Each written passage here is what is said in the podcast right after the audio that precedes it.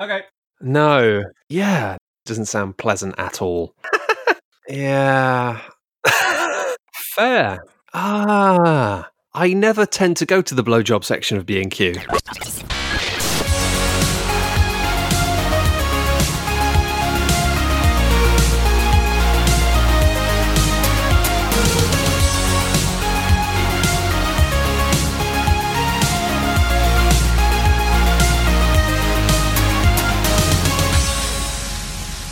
I'm Alan Gerding, and this is the Tuesday Night Podcast. It's the only podcast in the entire multiverse that is about the stories we make while playing the games we love on, around, and even under the gaming table. I'm talking board games. I'm talking tabletop games. And with me is a man who needs no introduction, my friend from the Shut Up and Sit Down show and also from the land known as Ing. It's Matt Lees. How are you, Matt? Hello, I'm good, Alan. I really like listening to the intro theme for your podcast because it's kind of like stadium pop, and I can't help but then imagine you sort of like topless waving your arm around the air whilst thousands of people have lighters and singing along. It's pretty accurate as well, minus the thousand of people. Give it time. Just give it time. But I am going to be at Shucks this year. I'm excited. I'm really looking forward. You're one of my favorite people coming to Shucks, really, because you just you bring just an insane amount of energy, and we're just Stop. so very lucky to have you coming. No, no, seriously. Keep stopping it. Just keep stopping it. You've seen how little energy I have when we're at that show. Honestly, having people who can bring positive energy, it's so important. How can anyone not bring positive energy? It's so it's no joke, and I'm not trying to start this show with blowing too much smoke up your bum. It is an amazing show. You all do a great job of right away setting everyone straight, saying, hey, we're here for fun and we're here for the right reasons. You definitely have a lot of terms of behavior. It's so polite and kind and nice and fun. And it's like the, the combination of all the best cons, because you get all of the gaming like you do in Board Game Geek, but you also have a nice exhibit area, but the events after events after events. That's what has to wear you down. Dang, man. So it's a good show. Oh, yeah. Thank you very much. It's very kind. But yeah, we you know, we feel like we've set some of the tone for what it is and what we want it to be. But really, like, at the end of the day, it's the scale of it is so much beyond what we are, what we can do. So we do just rely on having amazing people coming and bringing similar feels and energies to it to be able to actually kind of scale it up in something like that. So yeah, always really appreciative. Here's what I want to do today, Matt. I'm going to put you in the hot seat and ask you the hardest questions. It's my goal to make sure you regret ever coming onto this show and probably never see me ever again. No, not really. You could try. Here's what this show has done in the past so much, I think. We have gotten the perspective of plenty of publishers because I'm a publisher, Sean McCoy, my business partner. We work together at Tuesday Night Games, and we've had plenty of game designers on the show, and you've been on the show, but we haven't really gotten the perspective of what it is actually like to be a critic behind the scenes. What is the life of a critic? Because in last episode, we had Ben Kanellis, who designed Blood Feud, and he just talked about what it feels like to get eviscerated by Matt Lees and Quentin mm. Smith from Shut Up and Sit Down. And I figured it'd be very apropos to just invite you on and talk about what it's like from your point of view, because there's multiple points of view in every story, and every single one has some form of validity. Oh, of course. I mean, I think it's completely valid. To, to go through something like that is horrible. It's a really unpleasant thing to, to have something that you've made being really dismissed by critics. That's obviously unpleasant. And I've had that, that happens to me as well. Like, it happens to me all the time. So I completely sympathize with it, and it's an incredibly unpleasant thing to have to happen.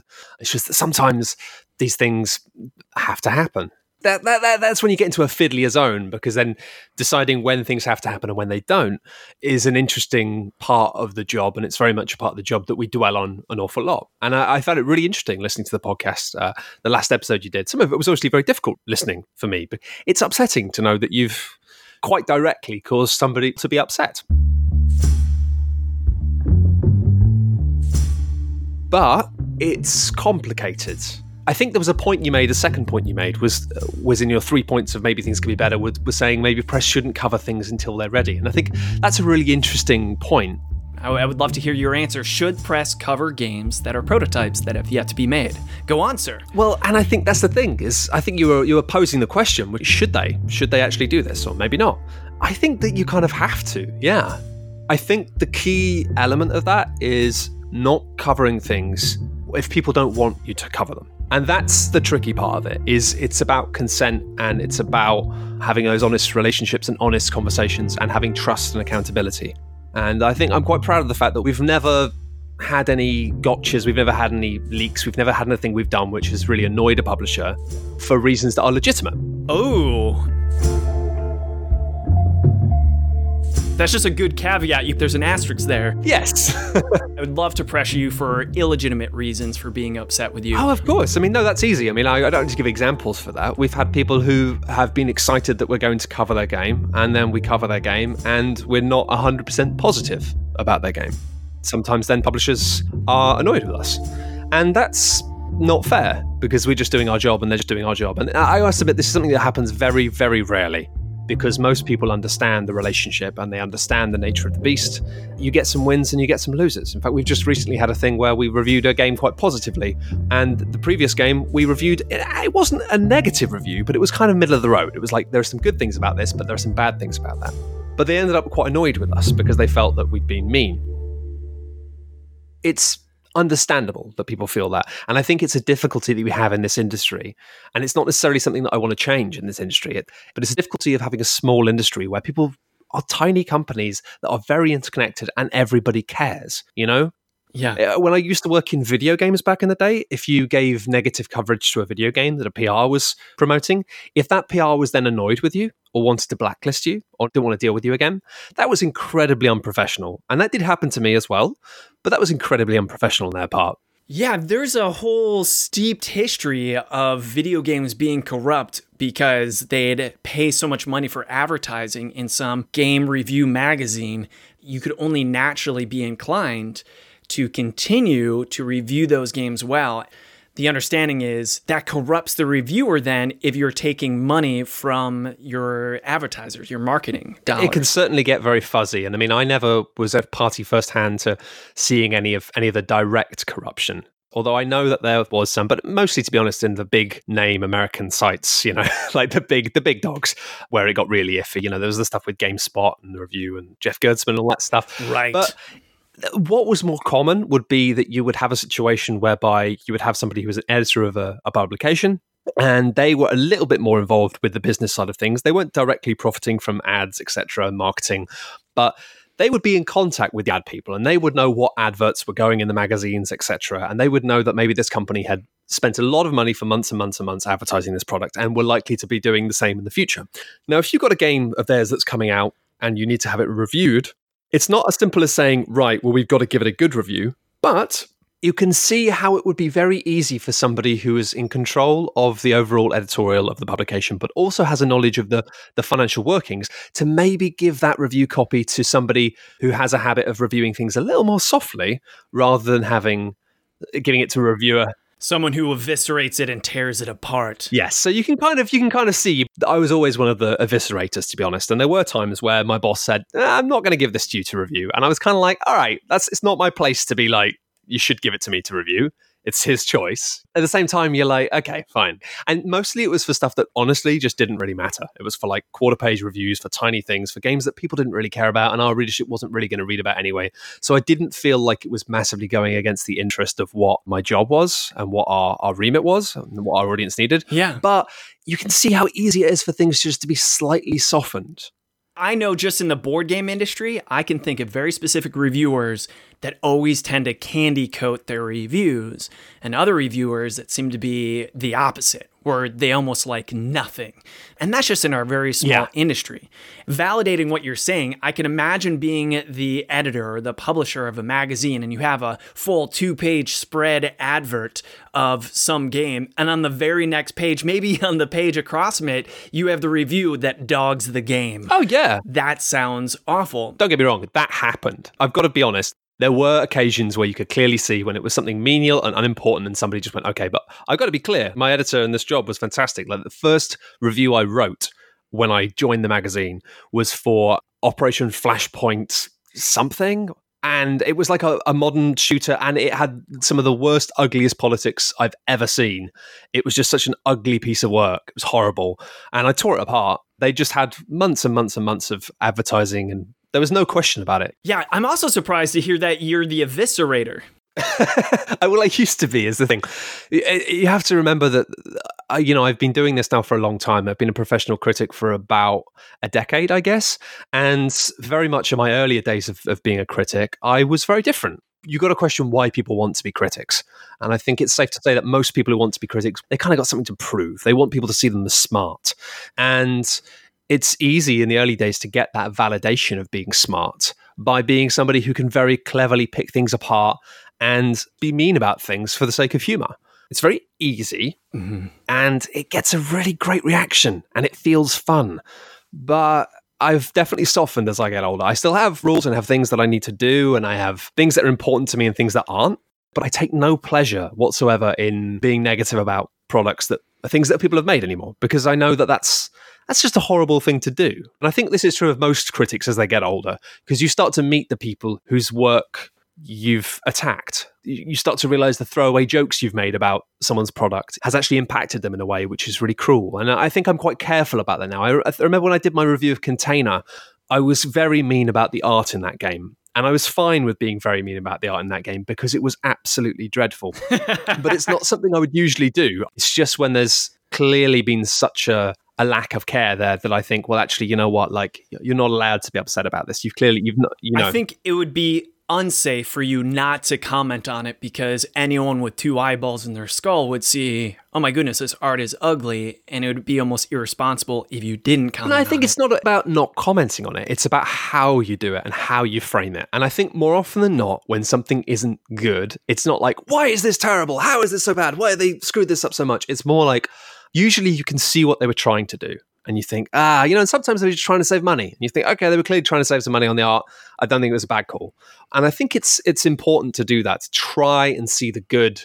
And you don't excuse it. You don't go, oh, well, they were trying, so let's not be mean about it. You still have to say, oh, it's it's not good. But you don't have to be a dick about it. Now, do you think you've been a dick about it in the past?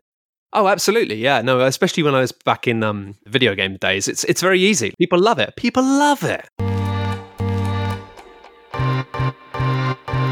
If you look at the most successful modern YouTube-style critics, they're all dicks about it, you know? Like, it's the thing. People love it.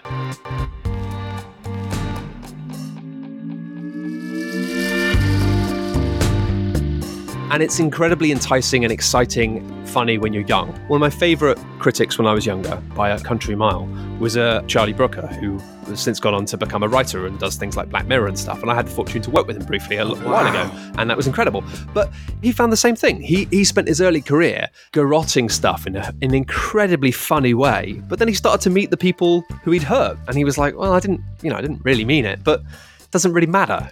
So I, I feel like the key thing we find now is when we're saying something is negative, we don't take any pleasure in that anymore. And I, I definitely used to take a certain glee in being like, this is bad and I'm going to tear it apart.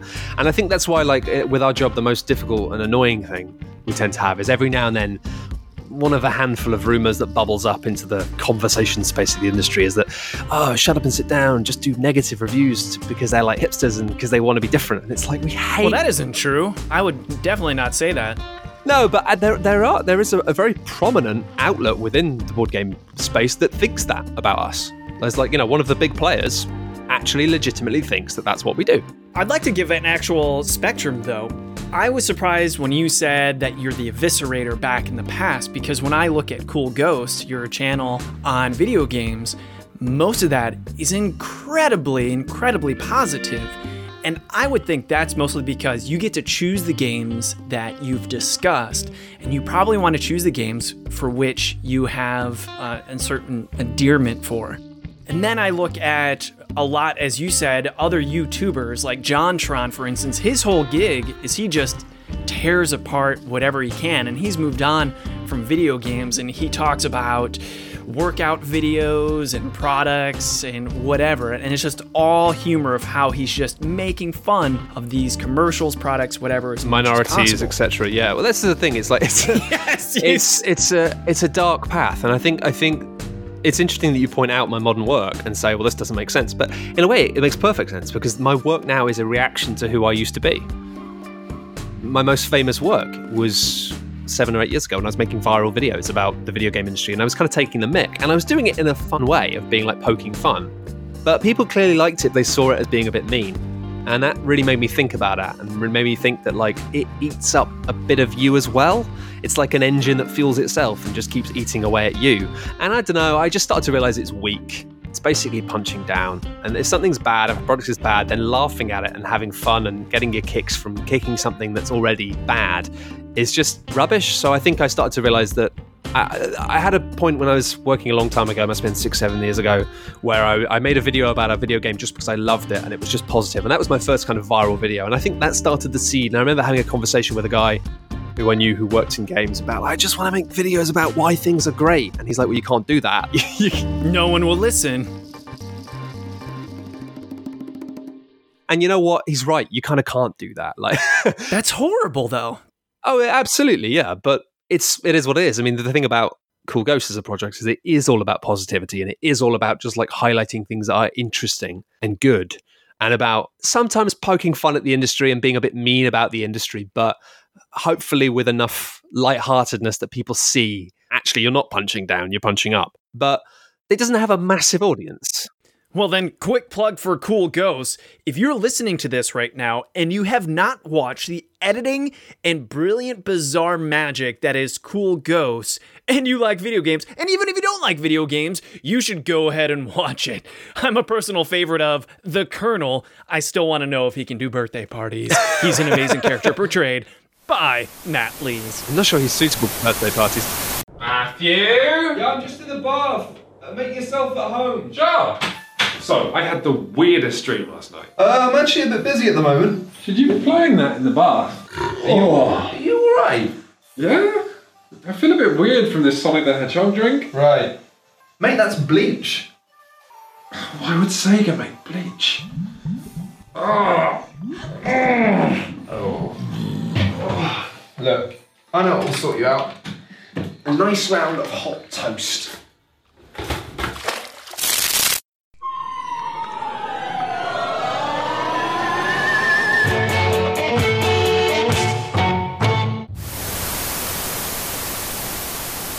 Uh, for me, that is a passion project. I think it's the best thing I've ever done. I think it's amazing. I'm happy to blow smoke on my own arse about that because I also know how long it takes me to make it and how much it costs me to make it. But I also know that it's never going to be a huge big deal. It's too, it's too weird and it's too positive. I've made my peace with that, but I, and I feel like it's just a case of not allowing yourself to get carried away with negativity as a critic, because it doesn't lead to good places, and it does leave me slightly concerned, you know, about influencers in board games. I can see some of these complaints in terms of people getting paid to do board game previews or whatever, or videos about upcoming games. I can see that's not ideal, and I can see that that's not what we want, really. But I have felt that a lot of the tenor of the conversations of people attacking this stuff just remind me so much of stuff I've seen in video games and being like, you know what? The people who are going to get championed for fighting against this stuff are not good people. They're not the people we want at the forefront of our industry. So to be clear, when you say fighting, what is the argument here? That reviewers shouldn't get paid whatsoever by anyone versus reviewers should get their fair cut? And which side do you think is the bad oh, people? I mean, it's basically one of these things where, honestly, I, I don't think reviewers should be getting paid money to do reviews from publishers in any capacity. I think that's just, you shouldn't do that, you know? Because you mentioned rules earlier. I'm wondering, is this one of the rules? Yeah. I mean, that would be one of my rules personally, right? And I think a few years ago, I would have been very hardline about this, and I would have been like, you shouldn't be taking money from publishers to make stuff. You should be making stuff, making stuff for people or for yourself. If you want to make your hobby your job, I know that's really hard. And I know that I've been incredibly lucky and fortunate and privileged to be able to do that. But I also know that for me, if you can't do that without so much compromise, maybe just have a hobby and a job, because that's just journalistic integrity. And the thing is, no one has to do that, but I think you should. My rules are basically mostly journalist rules. We're technically not even seen as journalists most of the time, but I just try to behave like one because it's what I care about. You are. You are a journalist, let's be clear. Uh, I try I try to be, but uh, the thing is... No, no, no, no. You are, whether you feel it or not, you are taking on the role and responsibility of journalism. No matter the level or amount or degree, you are a journalist. Professional criticism is a form of journalism, and I'm just a lot softer about this stuff these days because I know that it's hard, and I know that you've got people who just love this nerdy hobby and they want to do it and they're trying and trying and trying, and you know the, the market is oversaturated. You've got millions of people on YouTube doing stuff. People are tired, they're overworked, it's hard to make money, it's hard to get by. And then when people have the opportunity to like d- basically do what they love as their job, but it involves like taking a bit of money from publishers to make videos about games, like I'm, I don't begrudge it anymore. Personally, I think it's kind of crap and I wouldn't do it myself, but I cannot get behind the kind of culture of becoming enraged about this and, and attacking people for it, because I don't know, I just feel like then we're only a tiny step away from the people who are then going, yeah, and what about these Instagram influencers who are all pretty women who are making money from adverts? And it's like, it reminds me so much of what we saw in two thousand fourteen with Gamergate, of it just being so easy to co-opt that anger, yes, and point it towards bad places, you know? No, it totally makes sense. You're simply saying that taking money from publishers is not for you, but it's also not something that you should storm the castle about. One thing that I touched upon in last episode, I feel that you and Quinns are in a bit of a lose-lose situation because you talked about rules, and the more popular you get, the more pressure there may be to have some definite rules of behavior and conduct, but at a cost of potential freedom. Oh, yeah, absolutely. I want to poke and test you on some of these rules, if you'll allow me. Yeah, sure. Go for it.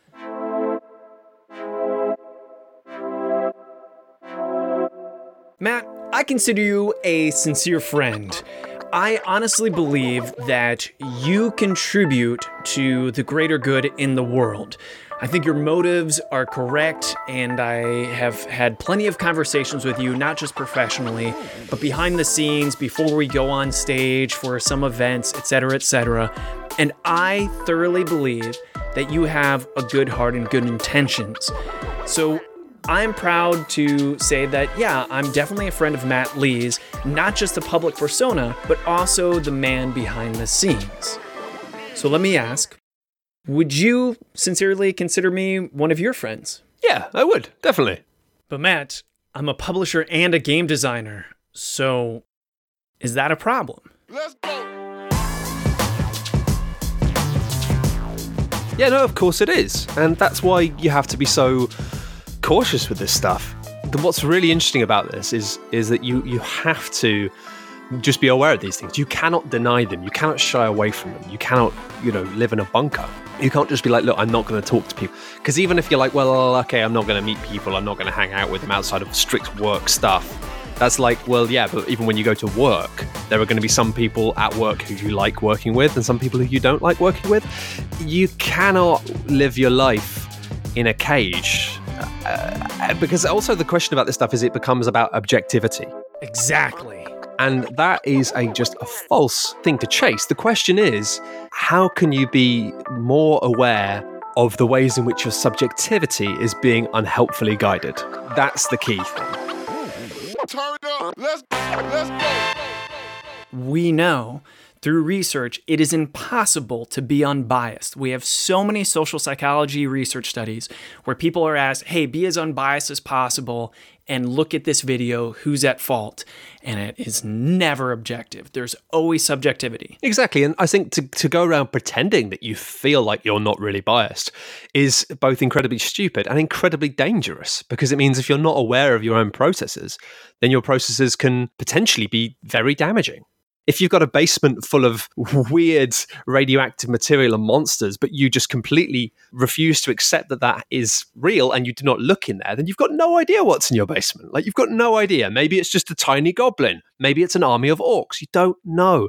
So what does that mean for Matt Lees and Quentin Smith reviewing Tuesday Night Games, talking about Alan Gerding? What are the rules there? And I'm probably shooting myself in the foot here when I'm pressing this. The reality is, I don't care. If if you never review any of my games that we decide to publish, I'm fine with that. Tuesday Night Games probably isn't fine with that, but I'm fine with that because yeah. number one, I value our friendship, but number two, this is for fun. When I made this company with Sean McCoy, I said, rule number one, we're in this for fun. So if you never even say anything about any of our games, hey, I still get to talk to you, hang out, but what is it in your rule book of, well, I'm friends with Alan, what does that mean when it comes to talking about things that involve Alan? Well, honestly, unfortunately, what it mostly probably means is that we are more likely to be much more openly critical and much more quick to be critical of your work than we would have been if we weren't friends with you.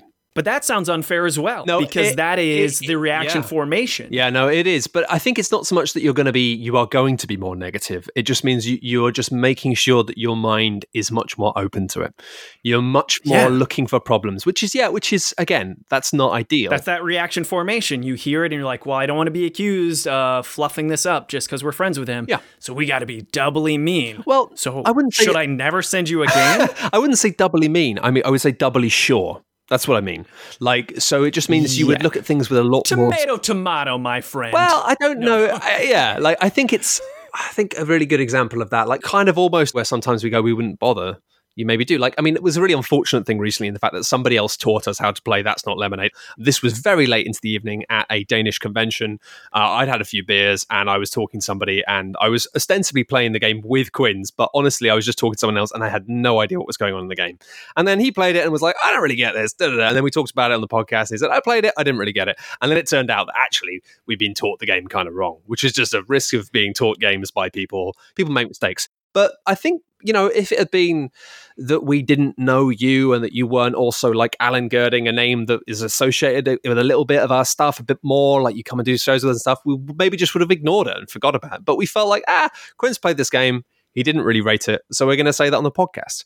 But at the same time, like I think a, a good example of how this shakes out in the wild would be with my review of Bargain Quest. Jonathan Ying's game. Jonathan, yeah, Jonathan Ying. Great guy. Yeah. He's, he's one of the nicest guys anyone can meet. I'll just it's say that unbelievably right now, nice. It's, it's, it's just, it's wrong. He's too nice. Uh, but yeah. He's nice and fun, which is a, a tough combo. Exactly. Because usually you get nice or you get fun. He really knows how to, to line and up. And he's up. Fun to play games with because he's incredibly smart and really does game the games in a way that I cannot. And yet also is up for just playing light fun stuff and doesn't get too bogged down with complexity. You look at that and you look at his game designs and you're like, ah, that's why. He makes light, fun games that are actually really tight and really good. But anyway, I played Bargain Quest and I'd said to Quinn, I said, I think this game might be really good. Really good. I really like it. It's a little box. It's really fun. And it was that thing of like, um, yeah. And we had to really kind of um and ah. And it was, it was more a question of having to be sure and playing it more and more and more and more. Do I like this because I love Jonathan? Exactly. Well, that's a question you have to ask. You're like, we've been very positive about Jonathan. We've had right. him as guests on our podcast. We've done this stuff with him. Like, he's just got this game. Like, how does it look when we got this situation where it's a designer who we know and personally like, and he's done a Kickstarter for this game, and he's going to do another one? And we're basically going to be selling copies of his game on Kickstarter. Well, to be fair, the first edition was already out, so you weren't in danger no. of selling a game that wasn't already no. out, but he came out with the second edition. Exactly. And then he was able to share that review, which helped sell units for exactly. sure. Exactly. So that's that's always a thing. We're always aware of that. And you just have to question it. You're like, okay, I had fun with this game, but did I have fun with this game because I was being demoed it by Jonathan, who I liked, et cetera. So it just meant I had to play it more. I had to look at it more. I had to give it more scrutiny. Like maybe played it twice as many times as I would play a game if I didn't know the designer. Which, again, is that fair? Probably not. But it's all just about a little bit of a balancing act. And honestly, it's kind of impossible, especially Especially with board games, when you're reviewing stuff, the subjectivity there is insane. By definition, it's subjective. By definition, there's no objectivity when it comes to your opinion of a game. But also, it's an engine that you're activating with other humans. So be like, you know, I should be caveating in all of our reviews saying, hey, you might not like this game if you don't play it with exactly the same people that I did. Like, cause, you know, it's... Do you say that, or do you no, just automatically no. assume that your audience understands that? Well, you have to. You ha- I think you have to not treat your audience as being stupid. And I think, unfortunately, without constantly caveating this stuff, you do occasionally annoy people. But to me, it's just insulting to people's intelligence to keep doing that. Like, you know, it's like I used to get a lot of the time in video games, and I still get it sometimes, people saying to me, but Matt, you're so forceful. You always convey your opinion as being the truth. You say, this is this, this is this. it is. It's my truth. And you don't have to have it. And I think what people get stuck on is if you're a very good communicator and you convey what you think in a strong way, people sometimes find themselves double-checking themselves and being like, but I didn't like it, but he likes it. And they find that then creates some sort of weird internal struggle. And it, it shouldn't. You know, I can like it and you can not like it, and that's fine. This totally makes me think of the heat that Quinn's got for his Blood on the Clock Tower review slash preview.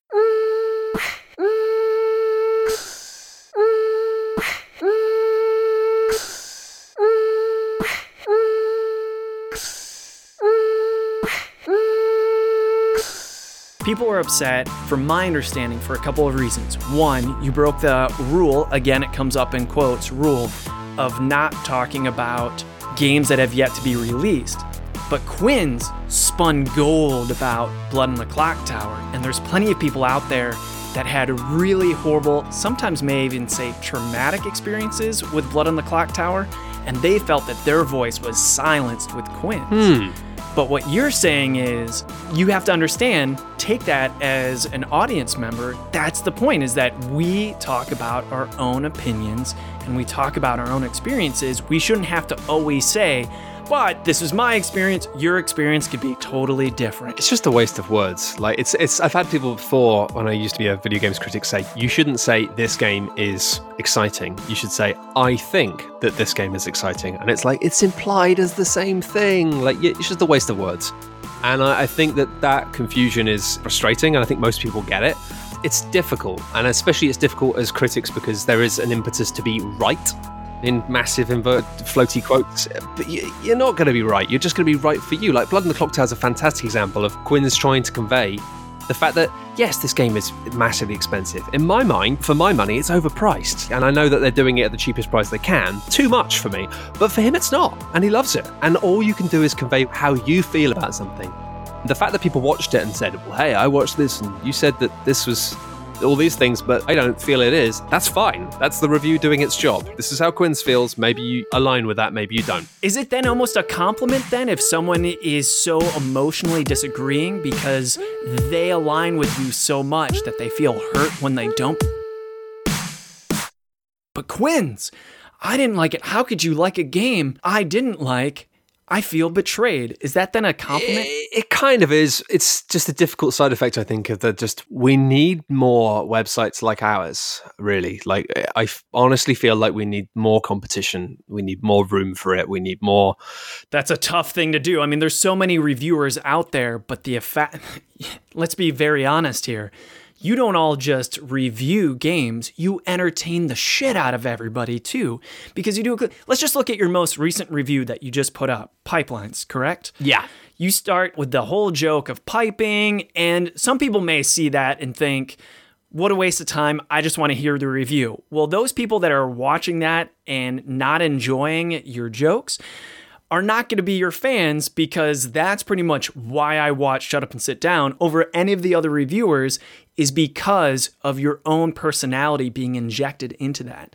It's brilliant. So it's shocking to me to think that anyone could begin to compete, because now you'll have people that will try to do it the same way as you, but won't. It's, it's a difficult market to fill. Yeah, fill. See, I don't know if we need people to be really competing in terms of entertainment. And I think, yeah, like, we do try and put a lot of entertainment into things, um, especially the Pipeline review is a really good example, actually, of like, it's probably more entertaining than it is like great criticism. I don't think it's bad criticism. I very much smooth over a lot of specifics of the game in favor of giving people a flavor of how it works. Which is one of the things I love, because you don't waste time teaching the dang game. Yeah. Because I'm not I mean, there for that. Yeah.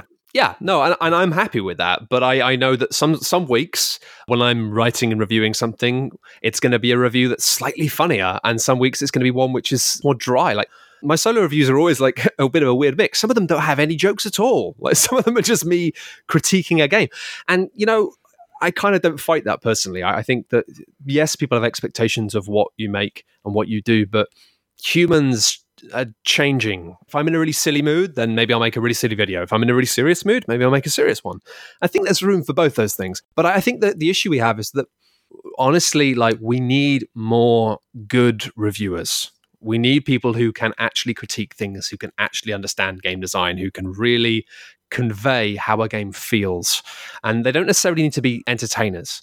We need that because it is a slightly lose-lose situation for us at the moment, I feel. And I, I'm not too stressed about that. I'm just taking it and it is what it is. But we kind of can't please anybody right now. If you look back at what Shut Up and Sit Down was back in the day, it was just madness. It was just silly gonzo madness and occasionally saying a game was good or a game wasn't good. And that was basically it. It wasn't. But that was before you were massively popular and had this massive amount of power. The thing is, people are always saying now, oh, I just want more like early stuff, like the early madness. And then I do a video. It's such a cliche thing to say. I mean, you don't even have to say anymore. It's actually getting my goat a little bit. Because anytime someone says, well, I only like their early stuff, I just want to say, man, idiot, it's because they became popular. Everyone liked their early stuff, and now they are more beholden to basically uphold this value. But you liked it when it was the wild, wild west, and they could do whatever the hell they necessarily wanted to. Am I hitting the market all I mean, there? Yeah, like it's funny how, you know, people will say, oh, I loved it when you threw a game out of a window, and that was the review of the game. And it's like, yeah, sure you did. But like to go back at what we talked about earlier, we've met the people who published that game, and they were really hurt by that. And, you know, like that's the way it works. You can be mean and funny and stupid and flippant, but when you have power, you can continue to do that, but you're going to hurt people. And do you want to hurt people? And I think that's the tricky thing about being a critic, is really accepting that sometimes you're going to have to hurt people, but you just make sure that you do it for good reasons and you don't do it without thinking about it. In the case of Blood Feud, you thought it was necessary because you needed something to be said, not only because the the game wasn't enjoyable, but because specifically when it comes to mega games, that culture is so sensitive because it requires so many people to be involved that anything that may turn people away from even trying it is detrimental to that community. So one thing that you kept on saying during that podcast review of Blood Feud was, hey, this isn't representative of a mega game, and you want people to know that so it doesn't turn people away from a mega game, including the anecdote of you telling a player, hey, make sure you try a mega game after this. Yeah. So I think when we talk about stuff on the podcast, I don't think it's really fair to use the term review, because we, we are clear on the podcast again and again that our opinions of games that are not out are not final opinions, and that they shouldn't, you know, we've had people buying games based on us being excited on podcasts and then being like, oh, the game isn't very good. And we've said it, we say it all the time.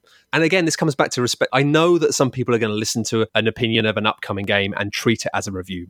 Yeah, you're referring to a conversation that we had off the air where I disagreed with you because on the podcast, it doesn't matter how many disclaimers you state, people are still going to treat your words as reviews when you talk about a game, especially when you use words like it was a disappointment in almost every regard.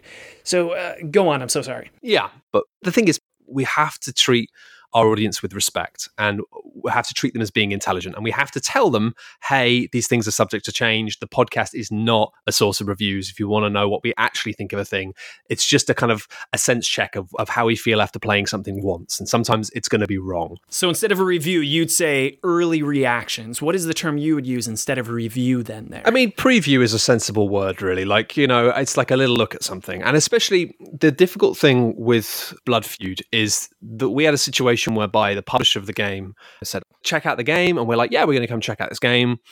Then we went to it to play it. And, uh, you know, we turned up and they had all these cameras there, and they were really expensive looking cameras, you know, and I know, I know my cameras. Obviously set up for the potential Kickstarter coming up. Yeah. So we were like, oh, well, this is kind of a thing. And then we had to basically say to them, well, listen, you know, if you're going to take footage of us playing a mega game, because, you know, you're doing a thing with your friends for three hours. And even if you're not enjoying the mega game, it's going to be very easy to get footage of you laughing and having a good time, as we did that evening. Right. Because you're with your friends. Yeah. So I was like, I felt uncomfy with that. So we had to go and say, look, you know. Understandably you- so. That yeah. was really shiesty, man. That's kind of bullshit. Let's call it the way it is, especially knowing the power that you have. And I hate using that term power, but in reality, it is. Shut Up and Sit Down is now a powerhouse.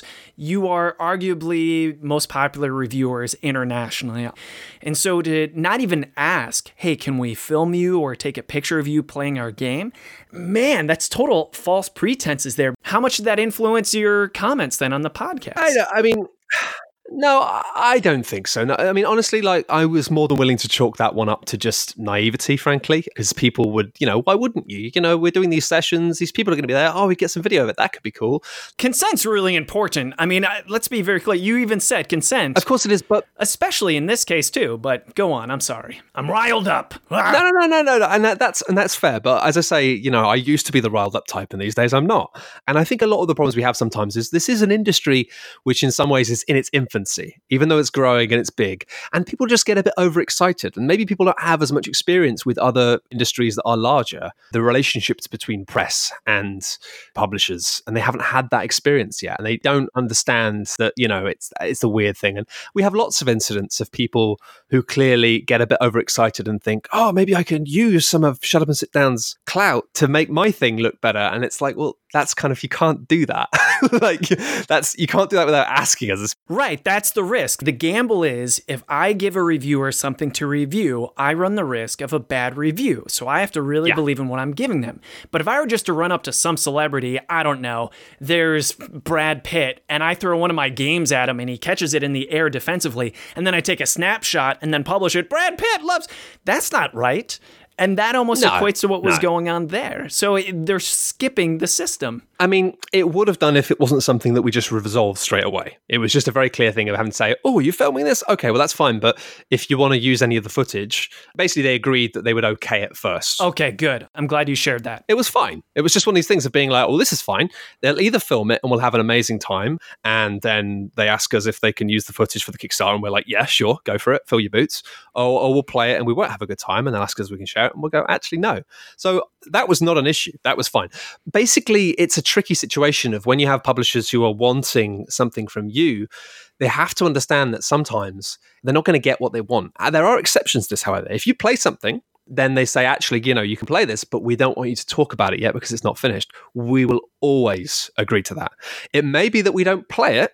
To be honest, I don't think I would have given three hours of an evening at a convention to a project which was from people who we didn't really know very well, and not being able to talk about it. We probably just wouldn't have given it the time, but we wouldn't have gone against that. If they'd said, play this, sure, but please don't talk about it. The problem is they want you to play it and they want you to talk about it because they've got a Kickstarter coming up.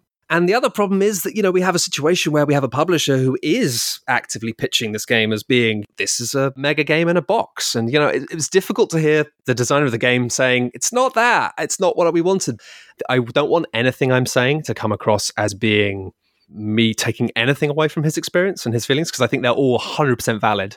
But when you give your product to a publisher, how they then deal with press and how they frame it and how they represent your product, it's kind of in their hands. And the sad thing about all of this stuff is, obviously it sucks for us to have, like, you know, had a situation where we've upset someone, but really it's a conversation in this circumstance. It should be a conversation for a developer and a publisher, because the problem we had is we came away from this experience feeling like, very strongly from what had been shown to us and what had been said to us, that this is a product which is very cynical. You know, it really did feel like something which was just trying to leap on the bandwagon with excitement about mega games to make some money.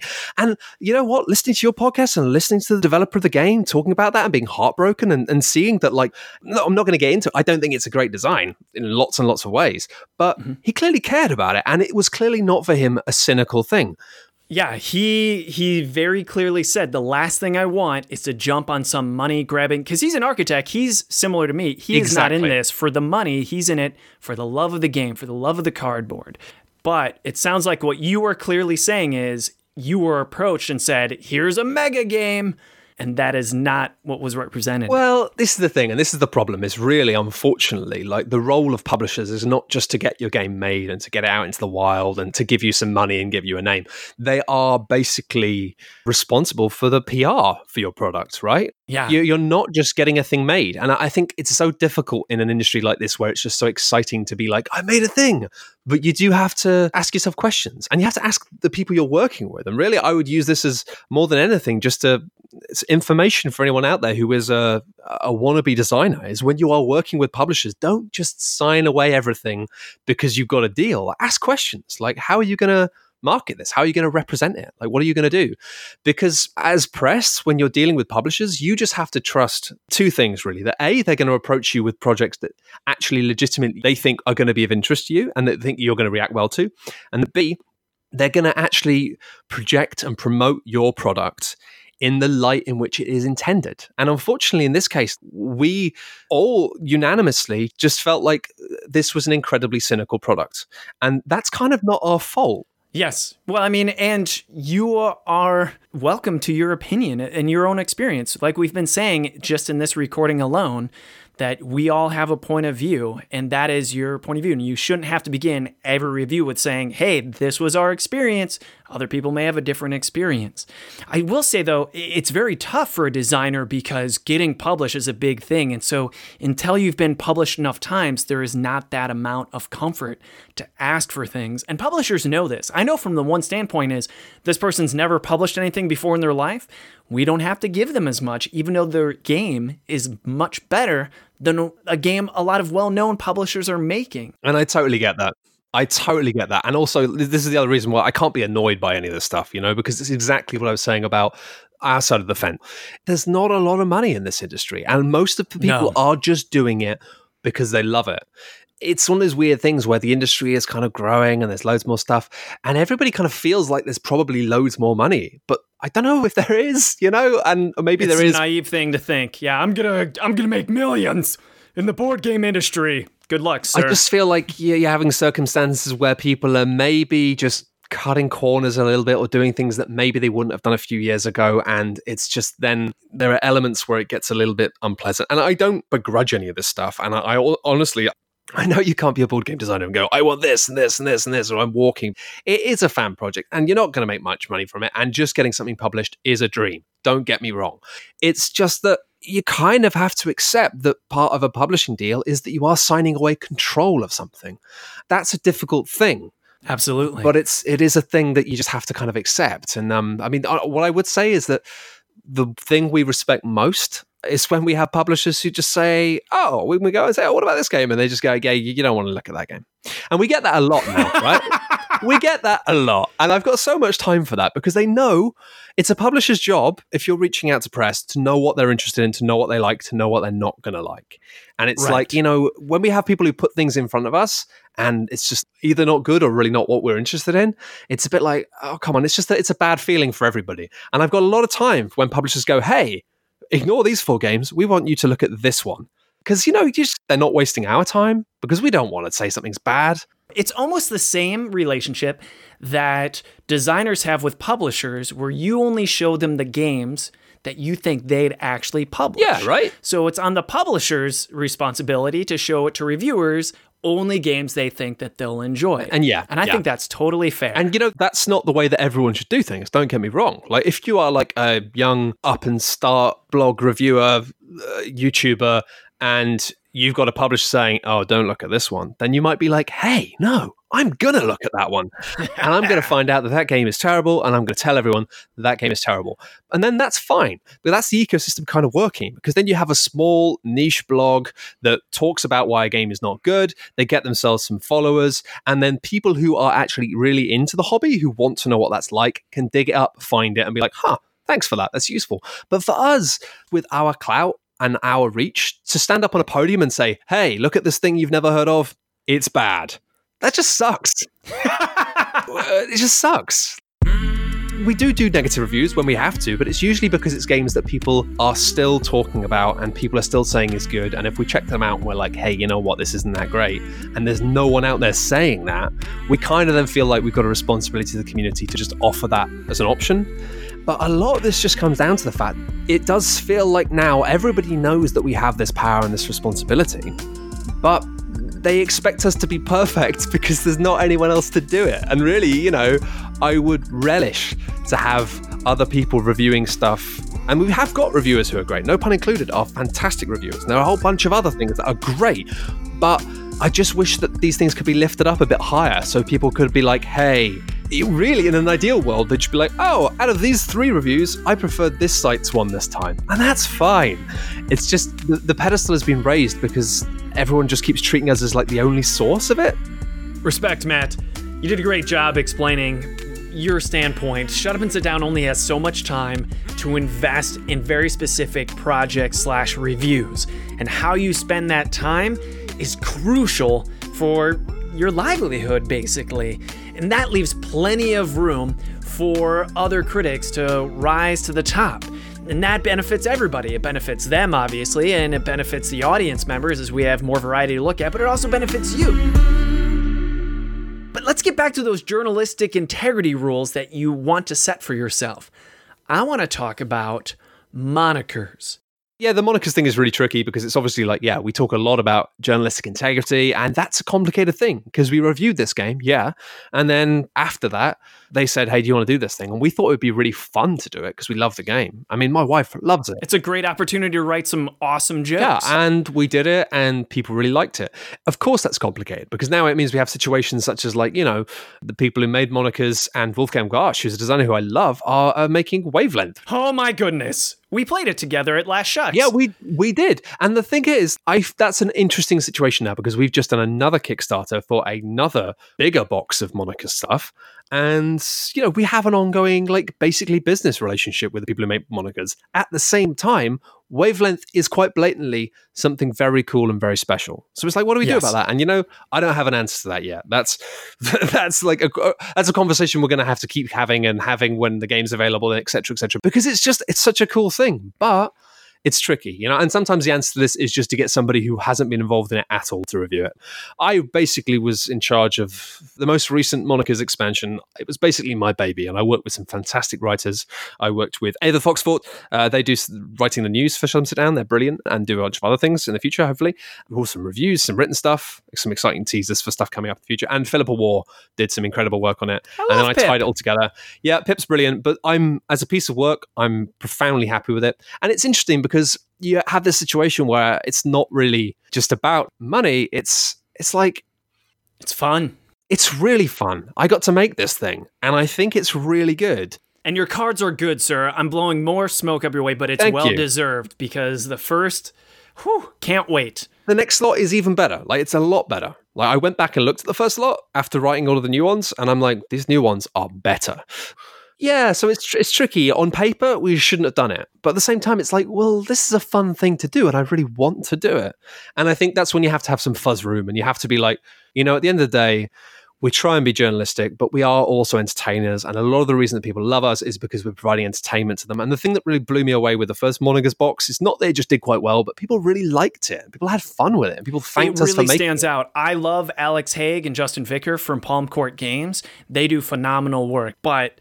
I'm going to say when I played the Shut Up and Sit Down expansion, it was notably better. I think it plays really differently. Like that's the, that's the interesting thing is like the first time we just played, you know, wrote some jokes, but in both boxes, particularly the new box, there is more game design thinking in that. And it does play differently to normal monikers. It's easier, but it's a lot more fun.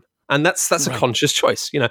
Anyway, like I, I think this stuff is is fascinating. But increasingly as I get older and I get less and less fiery about truth and the media and speaking truth to power, and I still try and do all of that stuff when we need to, et cetera. But really for me now, it's like it's great to be able to brighten up people's lives a bit, to be able to create communities that are meaningful people for people, like things like Shucks, things like the website, things to, ha- to have a space where people feel welcomed and that they can belong and that they don't feel judged for not being the perfect geek. And that increasingly is more important to me. And I wouldn't say that gets in the way of, of my ability to be a critic and to do my job in that regard as a journalist, but it's definitely not what drives me anymore. And I think that's fine. Matt, thank you so much for coming on the show. I really appreciate it. I am looking forward to further friendship and Shucks and all that jazz. Is there any last thoughts and feelings you want to share on the podcast before we go? I think it's always uh, fantastic to talk with you, Alan. Like, we have interesting conversations and you push me and ask me questions that people wouldn't, which is always something I think that friends have to do. So I thank you for that. Um, I, yeah, I, I just think I, I really would like to see more people jumping in and having a go. Trying to do reviews, and I know that that's tricky, and I know that financially it's just so hard to make this stuff work, but it's um the industry would be richer for it, because I think that like at the moment we have basically have most reviews outside of ours are just rules explanations, and then at the end somebody says it's good or it's bad, and and I think we can do better, and it would be wonderful if we could just have more breadth of, of voices and opinions And meanwhile, I'll just continue to just making fun, stupid things and hope that people like them. It's very interesting that someone is asking for what equates to more competition. I'd love some. You don't hear me saying, you know what we need? More podcasts about the stories behind the games rather than the games themselves. That's what we need. I'm not saying that, but yeah, you I'd, are. I'd say that. And I'd also say to a much wider audience, I'd really say, just try and cut people some slack when people are starting out or trying to find their feet or trying to get an audience. Just try not to let that anger take over, because honestly, you're just going to push people away, and we're going to end up, just like video games, having all of the most famous personalities just being angry dudes. And we don't want that. So just, just try and be patient and try and be nice. How do people, if they do want to support Shut Up and Sit Down, what's the best way they can do that, Matt? Oh, well, if you want to support Shut Up and Sit Down, you can go onto our main website and there'll be a button that says I th- the Gold Club, I think, or you can go Shut Up and Sit Down forward slash donate. But honestly, I'd say, like, in the context of what we just talked about this time, if you listen to what I said and you, you like it, then please just go and find a small niche creator that you like and find a way to give them some money, because uh, we're, we're not in a terrible position right now. We're very lucky, and I, I think support some other people. You're a saint, Matt. Jeez. I, we need some competition, because everyone keeps expecting us to be everything for everyone at all times, and that's not healthy. So please go and support somebody else. I can see. Yeah, there is a little bit of selfish motivation there. Well, if you want to support this show, all you have to do is share the shit out of this episode. We're on social media at Play T K G. Please leave us your comments, questions, concerns. Email us podcast at Tuesday Night Games dot com. With a K. Matt, thank you so much again for taking the time to come onto the show. Thank you so much for your candor and your friendship, and even the contributions you make to uh, the gaming community, and dare I say, the society as a whole. You're doing it right, in my opinion. That's probably why you're my friend. Yeah! Uh, anyway, with that being said, I think this episode is finished!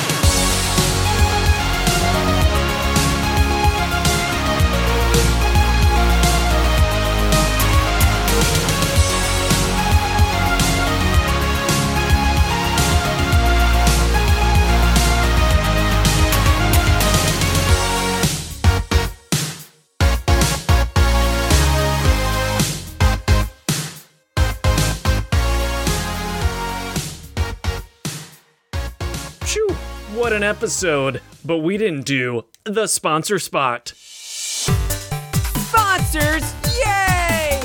Thank you for sponsoring us. Send us free stuff or money, and we'll talk about your stuff, but only if we like it. Ha ha ha! We gotta talk about the game crafter dot com. If you're an independent game designer and you want to make a game so you can give it to Shut Up and Sit Down so they can tear it apart and dash your soul, crush your dreams, and just make your will to live less than it used to be, I'm kidding, of course, affectionately. In all sincerity, check out the game crafter dot com, because in this episode, we did talk with Matt Lees about the importance of being very specific in which publisher you choose to pitch your game to. And as a publisher or a game designer, you want to be careful to which reviewers you send your game to be reviewed. You want to make sure there's a match. And one way to make sure that your game is the best it can possibly be is by using the tools at the game crafter dot com. They have not just all the ingredients you need as far as cards, chits, boards, tokens, boxes, et cetera, but they even have a review service that you can use right there embedded into the game crafter dot com. By all means, please make sure your game is as beautiful as it can be and it is up to snuff as possible, and the game crafter dot com is here to help you. Hey, thanks for listening to this episode, and thank you for being a friend. Travel down the road and gotta learn how to end these things better.